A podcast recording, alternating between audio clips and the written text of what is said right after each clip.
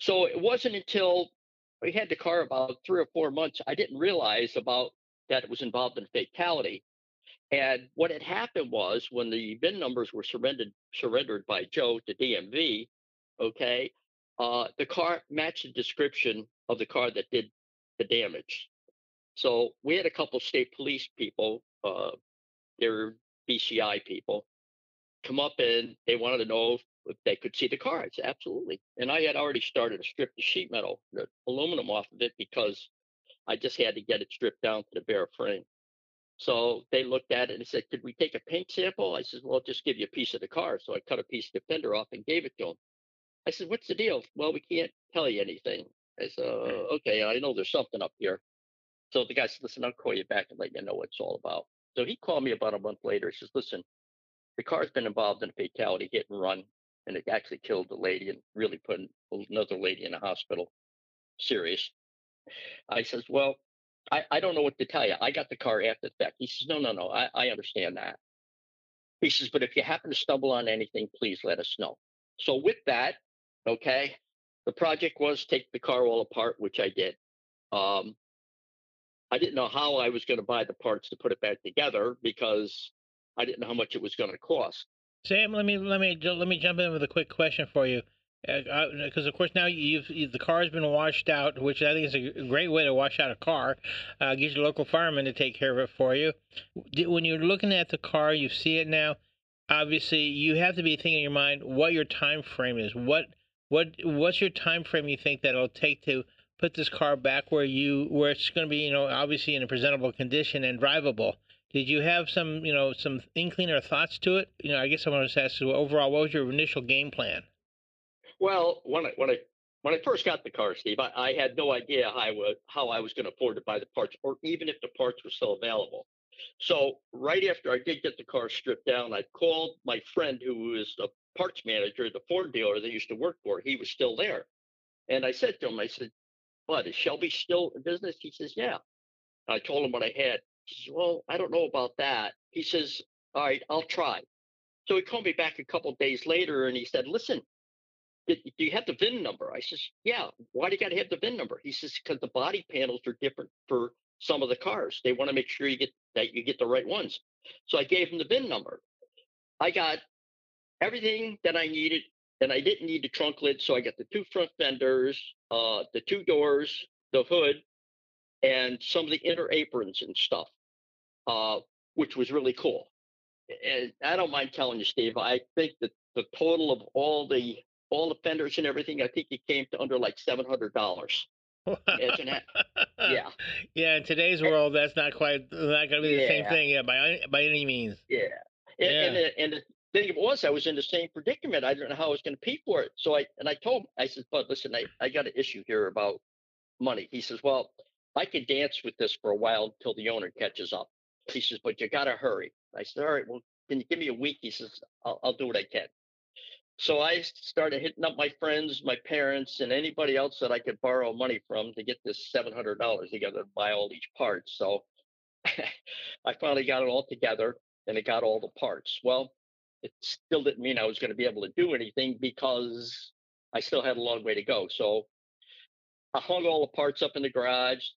Uh, and and the funny part is we we're still in business. We had a repair shop, and I still had customers that were good friends.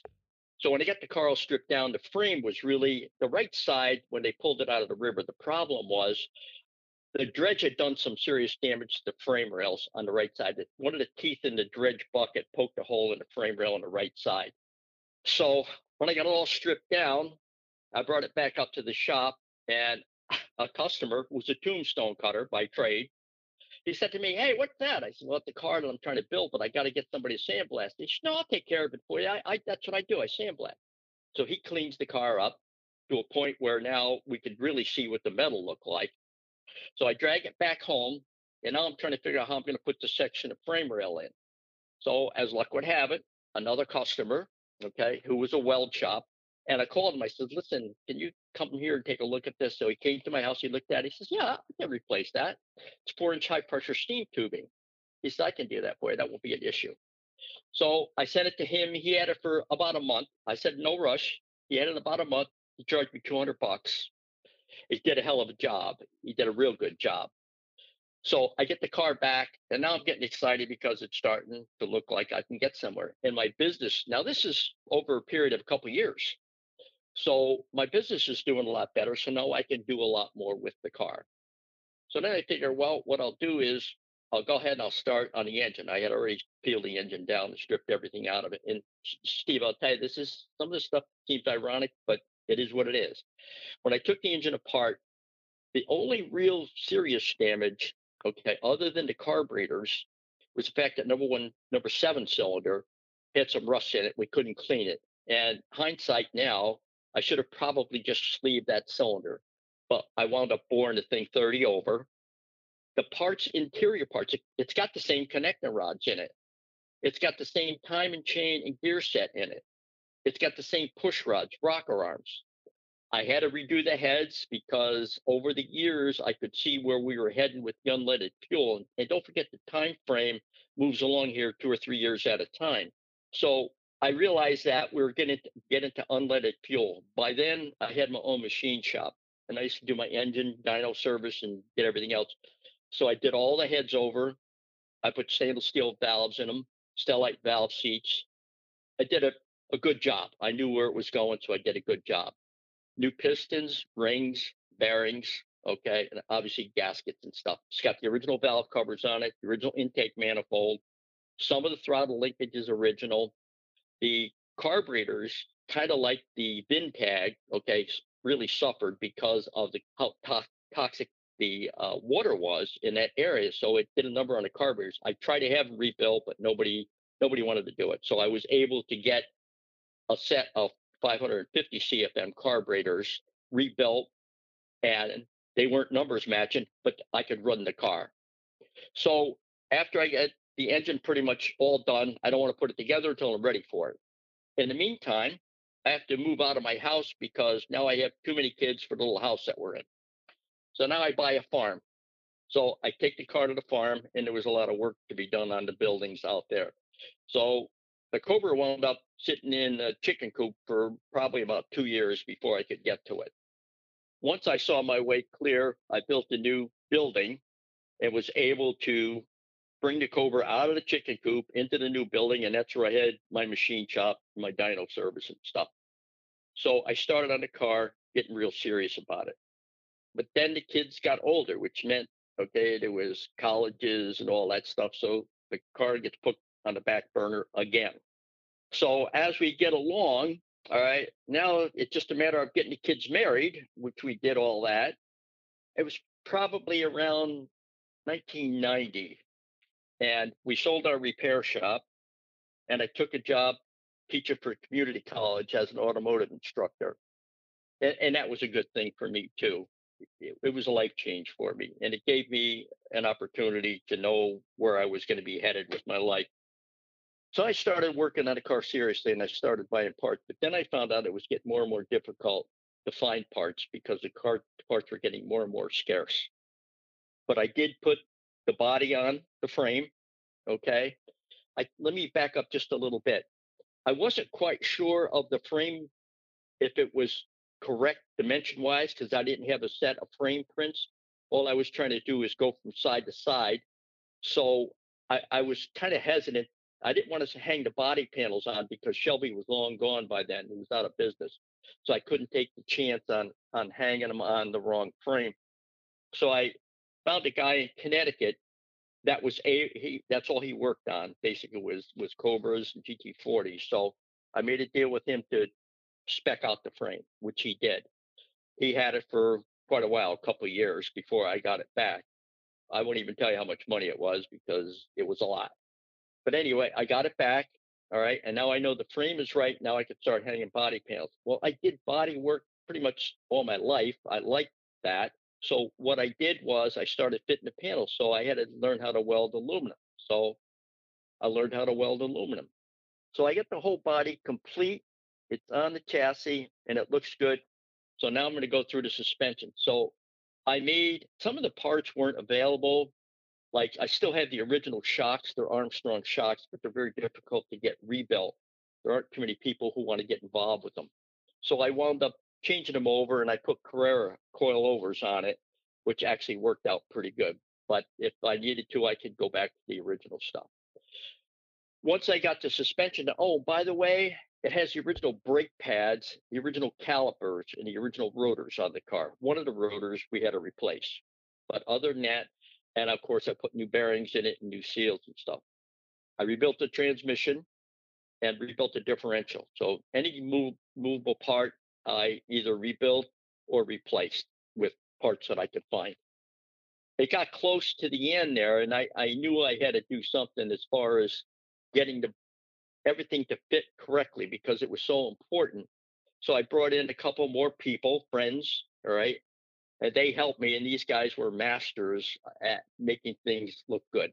It wasn't that it was bad; it's just that it needed finishing touches. So these guys took care of it. And there's another little story. The kid who painted the car used to be one of my students when I taught at the college. Him and I came to an agreement. I would build him a 302 for his Mustang if he paint my Cobra. He bought all the parts for the for his engine. I bought all the paint for the Cobra.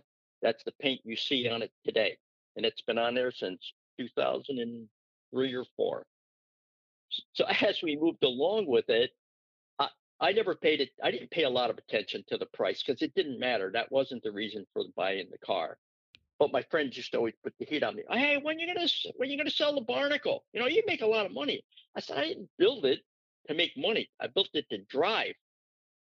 I think it was in 2014 I was able to take it out Virginia International Raceway. We there was a meet that day, SAAC, which is a club that I belong to. They were spending a weekend there. So I said, well, I guess I'll go over. I lived at Myrtle Beach at the time myself, drag it over there and see what we got. People were great.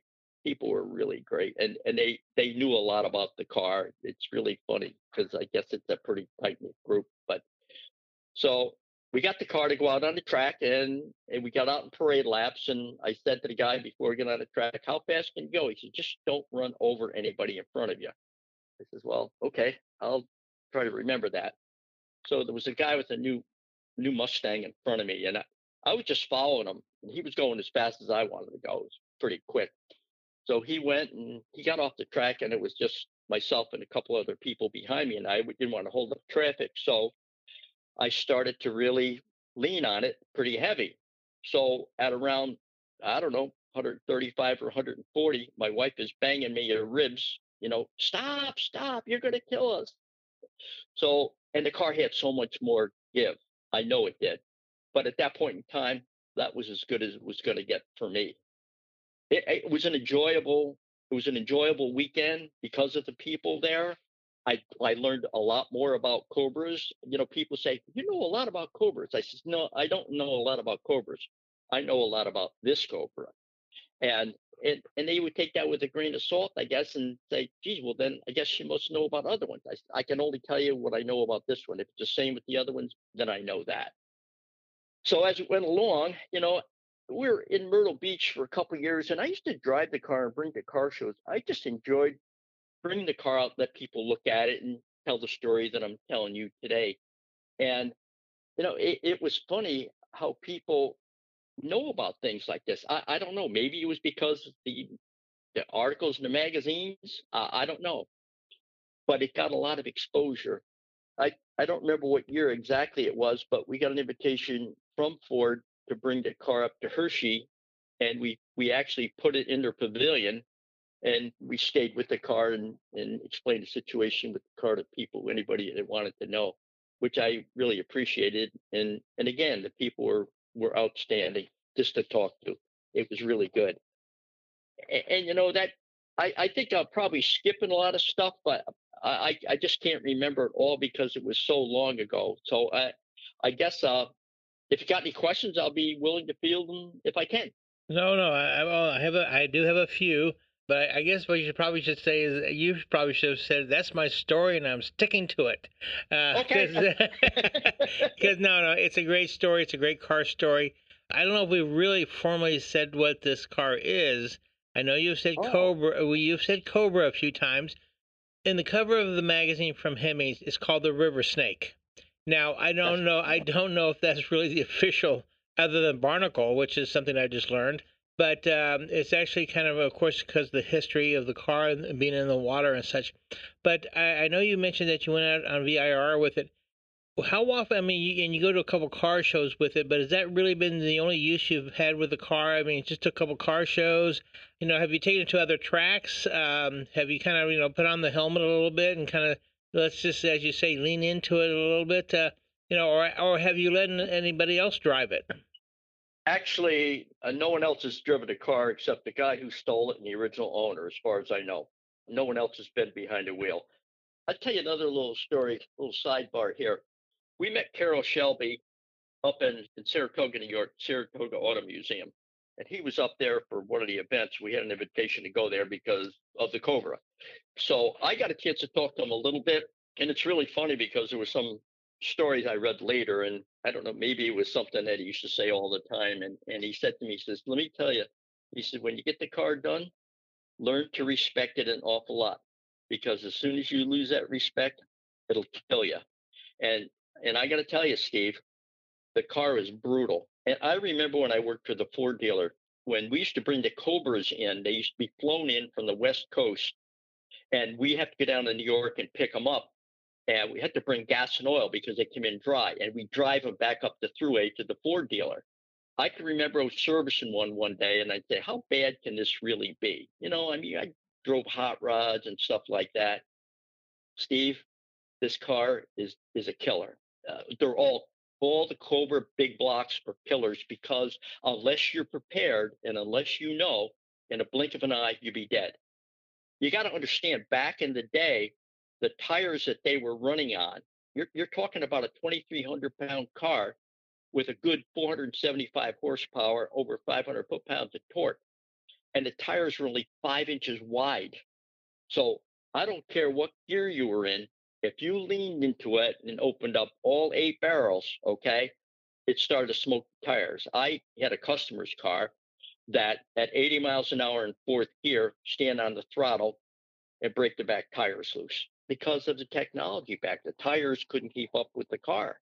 But Shelby, I remember that Shelby said that, and then I read an article later, and he kind of said the same thing to somebody else. If you lose your concentration, you're dead. I'll tell you a little, a little side story. Obviously, the very first, very first Cobra went to uh-huh. Carroll Shelby. The second one went to a well, who became an infamous uh, he was a comedian, TV star. He became he became a little infinite, infamous. Well, my producers tell me I should go ahead and say it. It was it was, Bill Cosby. Yes. He actually he actually had number he had the number two, uh, four twenty seven, and apparently as Steve, I understand, Steve, just just to just to stop you for a minute, you know both those cars were supercharged. And you're right. I left that little that little nugget out, but as I understand it, he got in the car, put the key in the ignition, started it, and turn it off immediately, Get gets out of the car, he hands the keys back to whoever the representative is or Shelby American and says, I don't want it, can't do it. He ended up going ahead and doing an entire rec- comedy record album called 200 Miles an Hour. Uh, it's actually quite funny. I mean, I, I, hate to say, it, but it was quite funny. But of course, the, this this was done back in the '60s and late '60s and '70s. I guess is when the, when it was actually recorded. The sad note, as I understand, is that the next person who did get the car, he died a few months later, as he did wrap the car around a tree. As they yes. say, this one, this is a car that can get away from you in a blink of an eye. It's not where it's just going to bump into something. It's going to hit something hard. So, oh, yeah. uh, it's it's it is difficult. So uh, I was kind of curious how often you might drive it because uh, you know, of course, here we we haven't I've hidden the keys so nobody gets a chance to drive it. But uh, at the same time, we kind of look at the car and we go, how is it gonna? How does that car feel to sit in it and just to have it idle? Obviously, at idle, it, it, it kind of threw Bill Cosby for a loop. So you got to realize it is, it is a true fire breather. And so uh, I'm kind of I'm, so I'm kind of curious when you're here. I'm hoping that we can kind of at least uh, have you start it so people can hear it and, and kind of you know because this is a car that people rarely get to see, much less hear. And so and I've also I would love to be able to offer people rides, but I don't know how much money that would take for me to get to you to do that. So we'll let that part slide. we'll let that slide. So but uh, no, we're so we're really looking forward to having you come. Talk with the panel, and of course, at the same time, we've got uh, we, we you know we've got some other folks. We've got uh, the the Shelby uh, 003, which is the first street Shelby. Uh, we've got some neat things going on at the same time when you're going to be here. So we'll have quite a bit of Shelby activity, including the new exhibit of Shelby cars which your car will be part of, uh, set aside to kind of really give people a full feature of your car. And so I really want to thank you for uh, for loaning it to us. Thank you for the invitation. It's just one of those cars that uh, you know I, I know when. I know when we do uh, unveil it and we are able to kind of put on display, we're going to have a lot of folks drooling about it. You know, you get to read about the 289s and the kit cars. Well, this is this is the real McCoy, folks. This is going to be it with a 427, and the car is immaculate. You recently had a gentleman come out to help appraise it a little bit, so we had you know, had a chance to listen to him a bit, and he was thoroughly impressed with the car. So I, I'm sure uh, between your workmanship and what you've done to restore the car, and of course, the, like you said, the photos just show that the car was just it was just basically like a wrangled piece of mess. Uh, as, as really what it was. It's like you know, it's almost like a, how do you put how do you start untwisting this thing so that you can kind of at least see what you have. If you would, though, my last question about it is how long did it take from the start to where you turned the ignition and it, you had everything done with the paint, the body suspensions, all that? How long did that time period take for you to have the car ready to go? Forty-two years. That, folks, is determination. and also a very understanding wife because I got to tell you, not a lot of guys would allow would be allowed to have a car for 42 years, much less work on a car for 42 years. I think when you have a chance to come see this, you'll see the work workmanship certainly paid off. It's a beautiful car, and if you can come while uh, obviously while Sam is here. We're expecting to see some Shelby folks here that uh, that weekend, so I appreciate it. Thank you, and uh, we look forward to, like I said, look forward to having you here as our guest. So we'll see you soon. Thank you very much, Steve. Welcome to the Mustang Owners Podcast.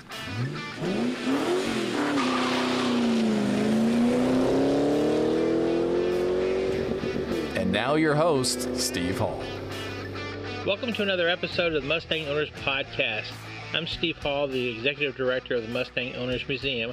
And uh, as if you don't already know, we're located one mile away from Charlotte Motor Speedway in Concord, North Carolina. Today's guest is not a Mustang guy, but he is certainly a Ford guy and certainly a Shelby guy. And uh, we're going to talk to, to Sam Prock about his car, his story. It's an incredible car story, so much so that even Hemmings wrote an article about it and put the car on the cover. So, with that, I'd like to introduce uh, Sam and welcome to our podcast. Thank you very much, Steve. Um, it, you're right. It's kind of a long story, and if I could quote my wife, give them the Reader's Digest version. Well, sometimes sometimes the Reader's Digest is, is fine, but you know the car guys, they probably gonna we're probably gonna want to get a little bit more out of you, certain little details. Uh, I I should preface the conversation to to all of our listeners in that um, we've had your car on display since the end of. You're gonna have to help me. Was it the end of October or September? I I think it might have been October. Steve. Okay. We brought the car there. Yep. Yeah, unfortunately, I was here. Otherwise, I'd probably say, "Hey, let me for, give me a ride in this thing." But anyway, we had the car here, and with plans for it to be on display in April. So we have it here, but it's been covered, and we've had all kinds of people look at it and say, "Oh, I know what it is. It must be this. It must be that." I got to be honest with you, Sam. I've had a couple of people say, "Hey, is it for sale?" So I said, uh, no, I don't think so. But if it is, I want commission. so uh, no, but I, but, but I know people are really excited to see this. So with that, I'm kind of teased a little bit. I know you're going to tell people what it is, and that's absolutely fine. Uh, we will unveil a car on uh, April 15th at the uh, National Mustang Day event at the museum, and of course, you will be on hand to talk about the car uh, to our guests also. But uh, I've kind of laid out the groundwork of things, but uh, obviously I want to get to the story because that's the meat of our conversation. So I'm hoping, uh, if you don't mind, let's you know start from the beginning. From when you get the, you get the phone call from a uh, I, I don't know what you call it, a, a, demolition company or a drayage company or what have well, you, and go from there. Actually, Steve, I'll start even before that. I'll, I'll kind of give you the reason why and how I got the car, which was that in itself was kind of unique. Uh, back in 64 or 65, myself and two other buddies worked for a Ford dealer and he actually was a distributor for Shelby at the time. So I had a lot of exposure to the GT350s, the 500s, the KRs, pretty much everything, and once in a while a Cobra. So, uh, and, and as the story goes, what happened was the dealer, okay, Ford actually changed the dealer's location because there was too many dealers in the Albany area. They sent them upriver about 15 miles to Troy, New York, home of Uncle Sam, by the way. So uh, while we were up there, we worked. We still worked on GT350s and a couple of Cobras. It was really, it was, it was good. And we wanted to make a break away from the Ford dealership. We were fortunate that we had. Uh, we used to do a lot of work for used car people, so they said, "Oh, go to work for yourself." So we made the break and we went for ourselves. We used to buy parts from from a parts guy. Had a little tiny parts store. It was a little little tiny village, and this guy was the do all of everything for the village. He was the parts store guy, the gas station guy, the tow truck guy. He was everything. So, and we used to buy our parts from him, and it was kind of unique because we'd go over there and everything was on a first name basis. And I'll try to summarize this. So what happened? I went over there one day, and I saw the car out in front, and how he wound up with the car was the car was actually dumped in the in the Erie Canal in Waterford, New York, Lock Six. And what had happened, I'll back up on the story a little bit. About 1968, I'm going to say, the car was stolen from a businessman in Albany. Uh, in that process, it wound up in a fatality hit and run. It killed a lady and put another lady in hospital. And Steve, the funny part about this whole thing is this is still an open case. It was never solved.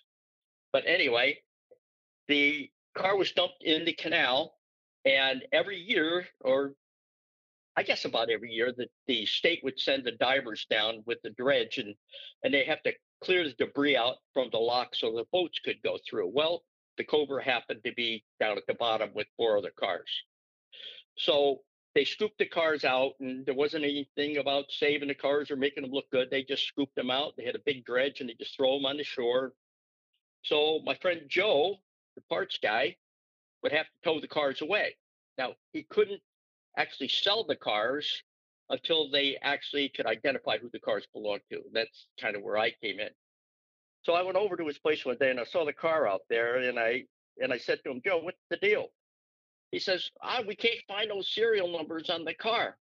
He says, it's an MG, right? I said, no, I, I don't think so. I said, but I'll get the numbers for you.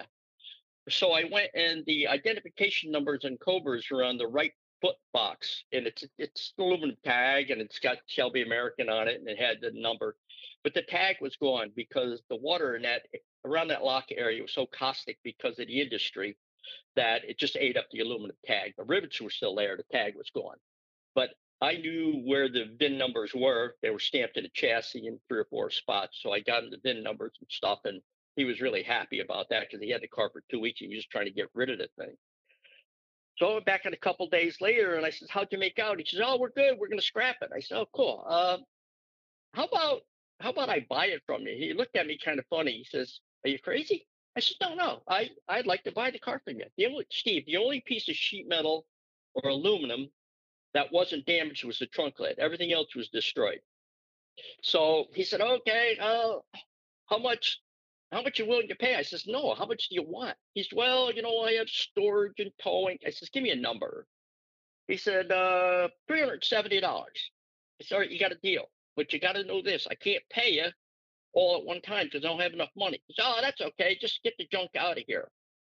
So I dragged it over to my repair shop. And when I dragged it over, I got so much heat from all my friends and hot rod buddies. Oh man, what are you going to do with that? I said, well, I know I know at one point in time that this car was the fastest, this particular model of car, make of car, were the fastest cars on the planet. So I don't know, maybe I can fix it. So, and Steve, if you saw the car, you just, it, it goes without explanation. You, you can't even describe how bad it was. But anyway, the car sat out on a trailer that I had, and everybody would always comment on the car. Of course, my wife she didn't know anything what was going on at the time, and I guess that was good because we had two little kids running around. Uh, so what happens is I'm out there one day with the hose trying to clean a car out, and a couple of our customers happen to be firemen. So they said, "What are you doing?" I said, "Well, I'm trying to get all the crud out of the car here so I can bring it home." Oh, uh, we'll take care of that. How are you going to do that? They went down. They got their pumper. They come back up with their pumper. They hook up to the hydrant. They definitely cleaned the car out. So I let it dry for a couple of days before I dragged it home. And when I dragged it home and brought it up in the driveway, and my little kids are running, running around, my wife said, "What is that?" I said, "Oh, I, just want to fix this car. You know, what kind is it?" I said, "Well, it's not really important. I, I just need a project." Right. Well, she found out later how much I paid for the car, and she rained on me very bad. You know, you paid three hundred seventy dollars. She said the thing is a barnacle. So that name actually stuck with it for a long time. People would ask me, "Hey, how's the barnacle coming?" Hey, it's Kaley Cuoco for Priceline. Ready to go to your happy place for a happy price? Well, why didn't you say so? Just download the Priceline app right now and save up to 60% on hotels. So, whether it's Cousin Kevin's Kazoo concert in Kansas City, go Kevin, or Becky's Bachelorette Bash in Bermuda, you never have to miss a trip ever again. So, download the Priceline app today. Your savings are waiting. Go to your happy place for a happy price. Go to your happy price, Priceline. So it wasn't until we had the car about three or four months, I didn't realize about that it was involved in a fatality. And what had happened was when the VIN numbers were surrendered surrendered by Joe to DMV, okay, uh, the car matched the description of the car that did the damage. So we had a couple state police people, uh, they're BCI people, come up and they wanted to know they could see the car. I said, absolutely. And I had already started to strip the sheet metal, the aluminum off of it because I just had to get it stripped down to the bare frame. So they looked at it and said, could we take a paint sample? I said, well, I'll just give you a piece of the car. So I cut a piece of the fender off and gave it to him. I said, what's the deal? Well, we can't tell you anything. I said, uh, okay, I know there's something up here. So the guy said, listen, I'll call you back and let you know what it's all about.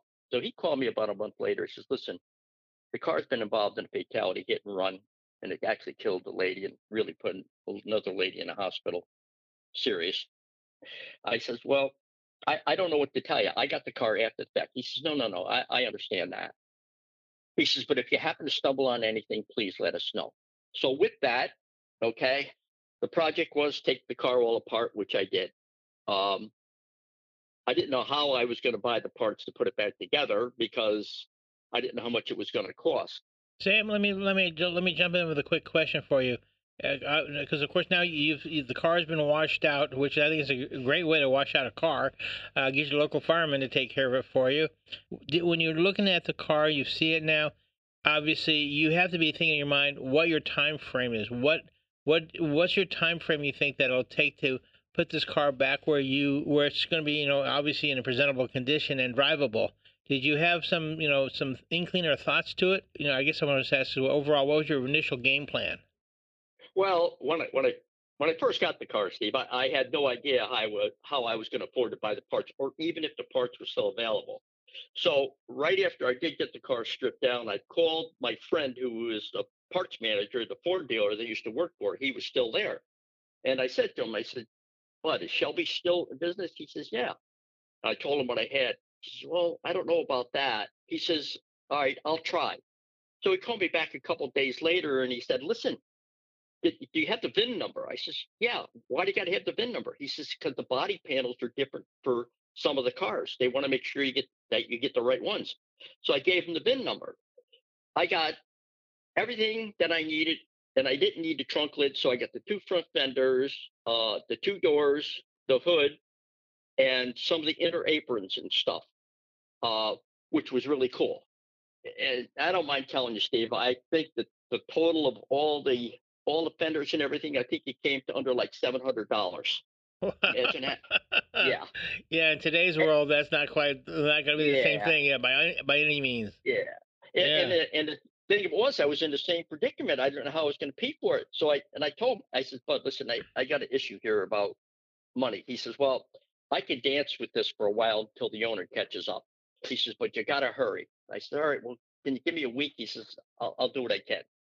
So I started hitting up my friends, my parents, and anybody else that I could borrow money from to get this $700 together to buy all these parts. So I finally got it all together. and it got all the parts. Well, it still didn't mean I was going to be able to do anything because I still had a long way to go. So I hung all the parts up in the garage. Uh, and and the funny part is we're still in business. We had a repair shop, and I still had customers that were good friends. So when I got the car all stripped down, the frame was really the right side when they pulled it out of the river. The problem was the dredge had done some serious damage to the frame rails on the right side. One of the teeth in the dredge bucket poked a hole in the frame rail on the right side. So when I got it all stripped down, I brought it back up to the shop, and a customer was a tombstone cutter by trade. He said to me, Hey, what's that? I said, Well, it's the car that I'm trying to build, but I got to get somebody to sandblast. He said, No, I'll take care of it for you. I, I, that's what I do. I sandblast. So he cleans the car up to a point where now we could really see what the metal looked like. So I drag it back home, and now I'm trying to figure out how I'm going to put the section of frame rail in. So, as luck would have it, another customer, okay, who was a weld shop, and I called him. I said, "Listen, can you come here and take a look at this?" So he came to my house. He looked at it. He says, "Yeah, I can replace that. It's four-inch high-pressure steam tubing." He said, "I can do that for you. That won't be an issue." So I sent it to him. He had it for about a month. I said, "No rush." He had it about a month. He charged me 200 bucks. He did a hell of a job. He did a real good job. So I get the car back, and now I'm getting excited because it's starting to look like I can get somewhere in my business. Now this is over a period of a couple of years. So my business is doing a lot better. So now I can do a lot more with the car.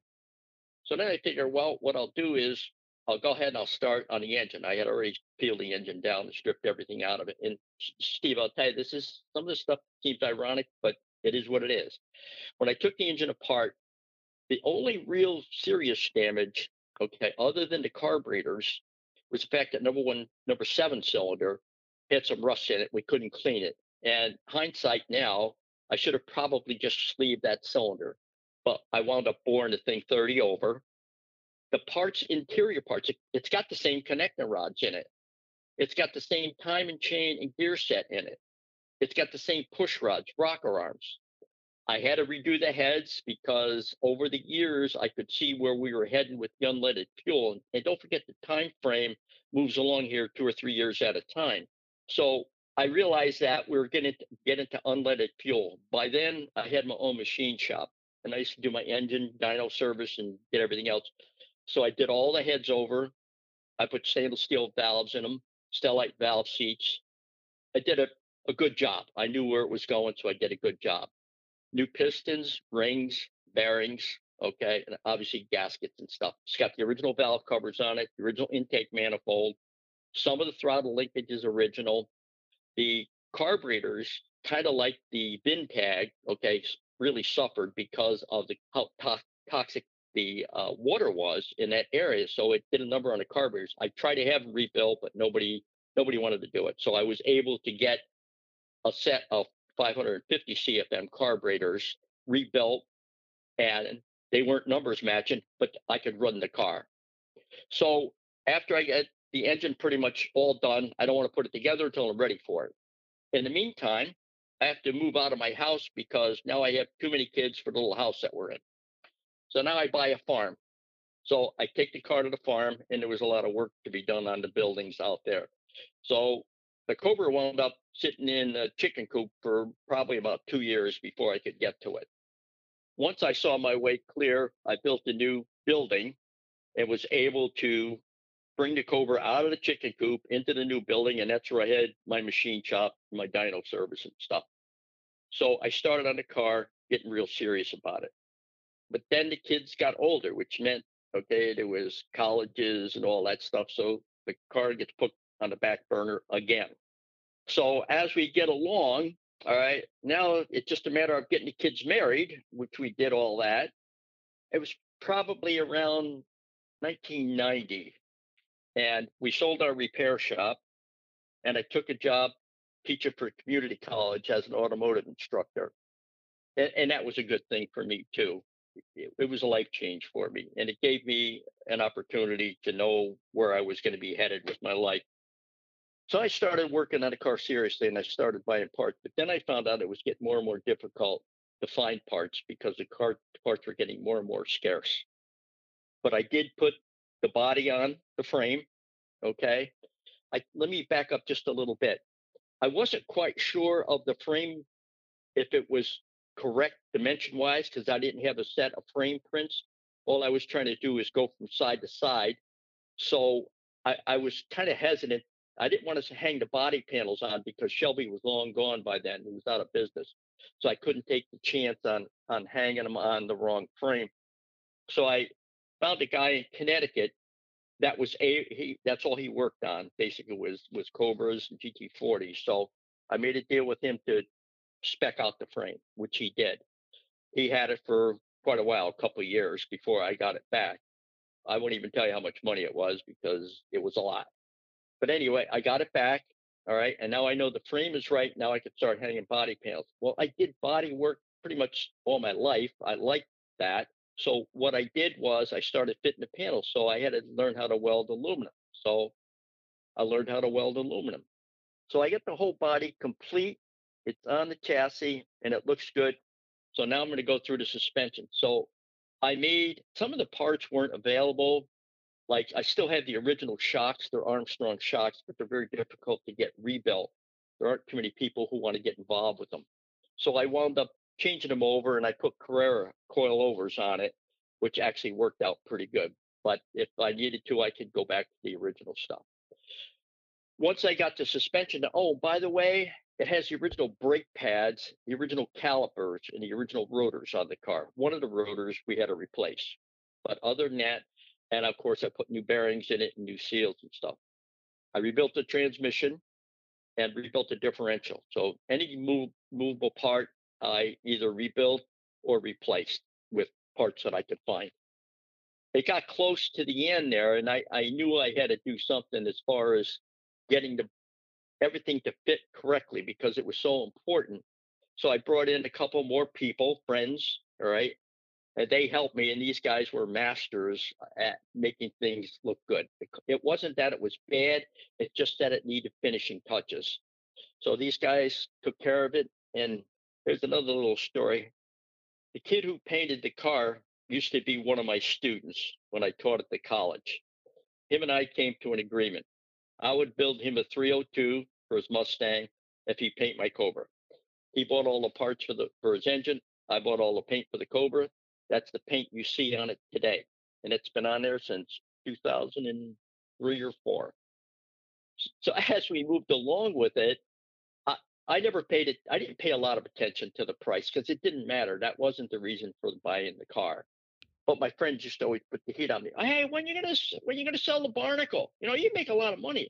I said I didn't build it to make money. I built it to drive. I think it was in 2014. I was able to take it out Virginia International Raceway. We there was a meet that day, SAAC, which is a club that I belong to, they were spending a weekend there. So I said, well, I guess I'll go over. I lived at Myrtle Beach at the time myself, drag it over there and see what we got. People were great. People were really great. And and they they knew a lot about the car. It's really funny because I guess it's a pretty tight knit group. But so we got the car to go out on the track and, and we got out in parade laps. And I said to the guy before we get on the track, how fast can you go? He said, just don't run over anybody in front of you. I says, well, okay, I'll try to remember that. So there was a guy with a new new Mustang in front of me, and I, I was just following him. And he was going as fast as I wanted to go. It was pretty quick. So he went and he got off the track, and it was just myself and a couple other people behind me, and I didn't want to hold up traffic. So I started to really lean on it pretty heavy. So at around, I don't know, 135 or 140, my wife is banging me her ribs you know, stop, stop, you're going to kill us. So, and the car had so much more give. I know it did. But at that point in time, that was as good as it was going to get for me. It, it was an enjoyable, it was an enjoyable weekend because of the people there. I, I learned a lot more about cobras. You know, people say, you know a lot about cobras. I says, no, I don't know a lot about cobras. I know a lot about this cobra.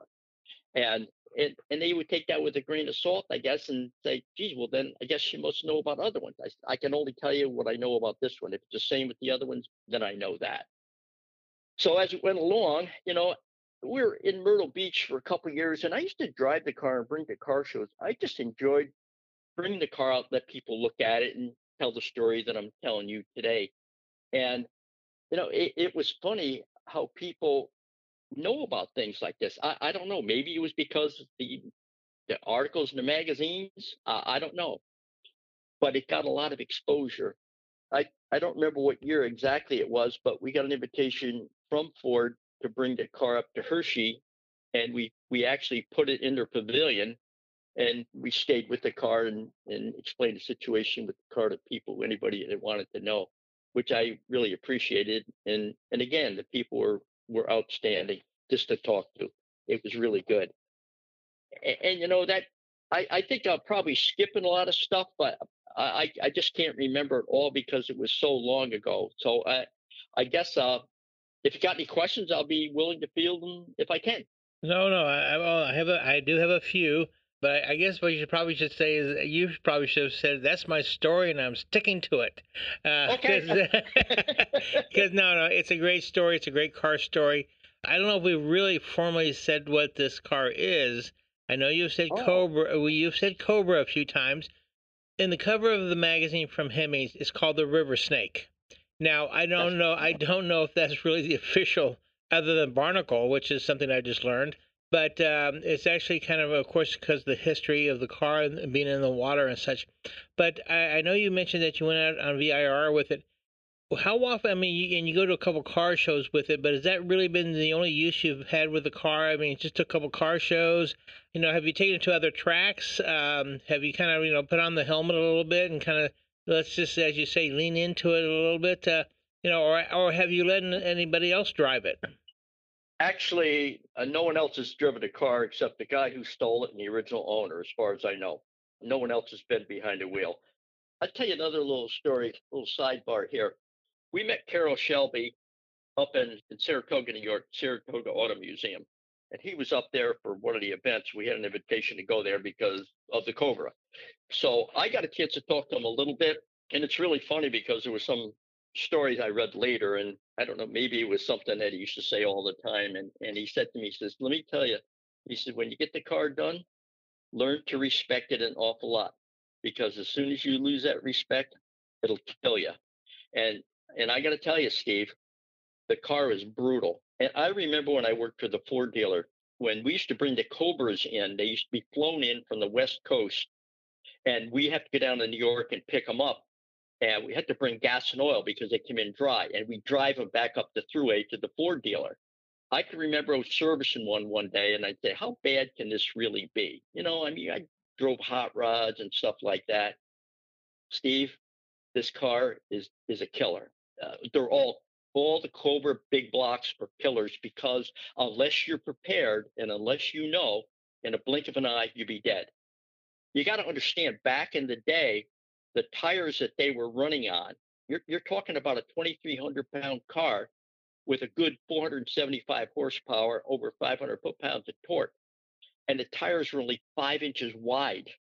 So I don't care what gear you were in, if you leaned into it and opened up all eight barrels, okay, it started to smoke the tires. I had a customer's car that at 80 miles an hour in fourth gear, stand on the throttle and break the back tires loose because of the technology back. The tires couldn't keep up with the car.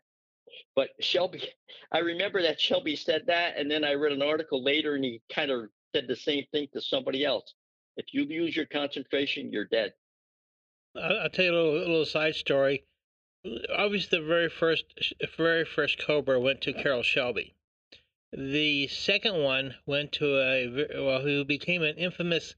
Uh, he was a comedian, TV star. He became he became a little infamous. infamous. Well, my producers tell me I should go ahead and say it. It was it was Bill Cosby. Yes. He actually he actually had number he had the number two, uh, four twenty seven, and apparently, as Steve, I understand, Steve, just just to just to stop you for a minute, you know, both those cars were supercharged. And uh, you're right. I left that little that little nugget out. But as I understand it, he got in the car, put the key in the ignition, started it, and turn it off immediately. Gets out of the car, he hands the keys back to whoever the representative is for Shelby American, and says, "I don't want it. Can't do it." He ended up going ahead and doing an entire comedy record album called 200 Miles an Hour.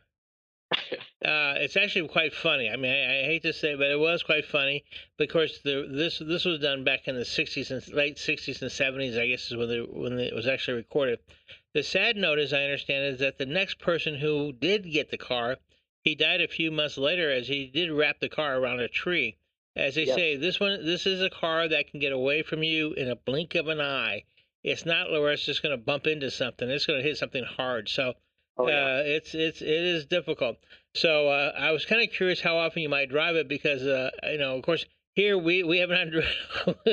I've hidden the keys so nobody gets a chance to drive it. But uh, at the same time, we kind of look at the car and we go, how is it going to? How does that car feel to sit in it and just to have it idle? obviously at Idle, it, it, it, kind of threw Bill Cosby for a loop. So you got to realize it is, it is a true fire breather. And so uh, I'm kind of I'm, so I'm kind of curious when you're here. I'm hoping that we can kind of at least uh, have you start it so people can hear it and, and kind of you know because this is a car that people rarely get to see, much less hear. And so and I've also I would love to be able to offer people rides but I don't know how much money that would take for me to get to you to do that. So we'll let that part slide. we'll let that slide. So, but uh, know, we're so we're really looking forward to having you come talk with the panel, and of course, at the same time, we've got uh, we, we you know we've got some other folks. We've got uh, the the Shelby uh, 003, which is the first street Shelby. Uh, we've got some neat things going on the same time when you're going to be here. So we'll have quite a bit of Shelby activity, including the new exhibit of Shelby cars which your car will be part of, uh, set aside to kind of really give people a full feature of your car. And so I really want to thank you for uh, for loaning it to us. Thank you for the invitation. It's just one of those cars that uh, you know I, I know when. I know when we do uh, unveil it and we are able to kind of put on display, we're going to have a lot of folks drooling about it. You know, you get to read about the 289s and the kit cars. Well, this is this is the real McCoy, folks. This is going to be it with a 427, and the car is immaculate.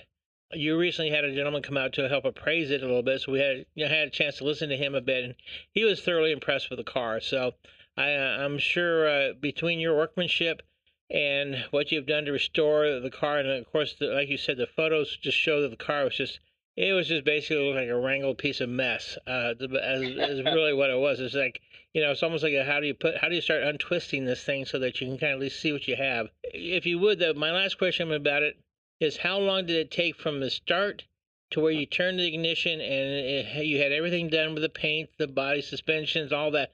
How long did that time period take for you to have the car ready to go? Forty-two years. That, folks, is determination. and also a very understanding wife because I got to tell you, not a lot of guys would allow would be allowed to have a car for 42 years, much less work on a car for 42 years. I think when you have a chance to come see this, you'll see the work workmanship certainly paid off. It's a beautiful car, and if you can come while uh, obviously while Sam is here. We're expecting to see some Shelby folks here that uh, that weekend, so I appreciate it. Thank you, and uh, we look forward to, like I said, look forward to having you here as our guest. So we'll see you soon. Thank you very much, Steve. We hope you've enjoyed listening to another episode of the Mustang Owners Podcast. Be sure to subscribe to the podcast so you won't miss any episodes. For more information on the museum, please go to MustangOwnersMuseum.com and you'll find additional information on upcoming events.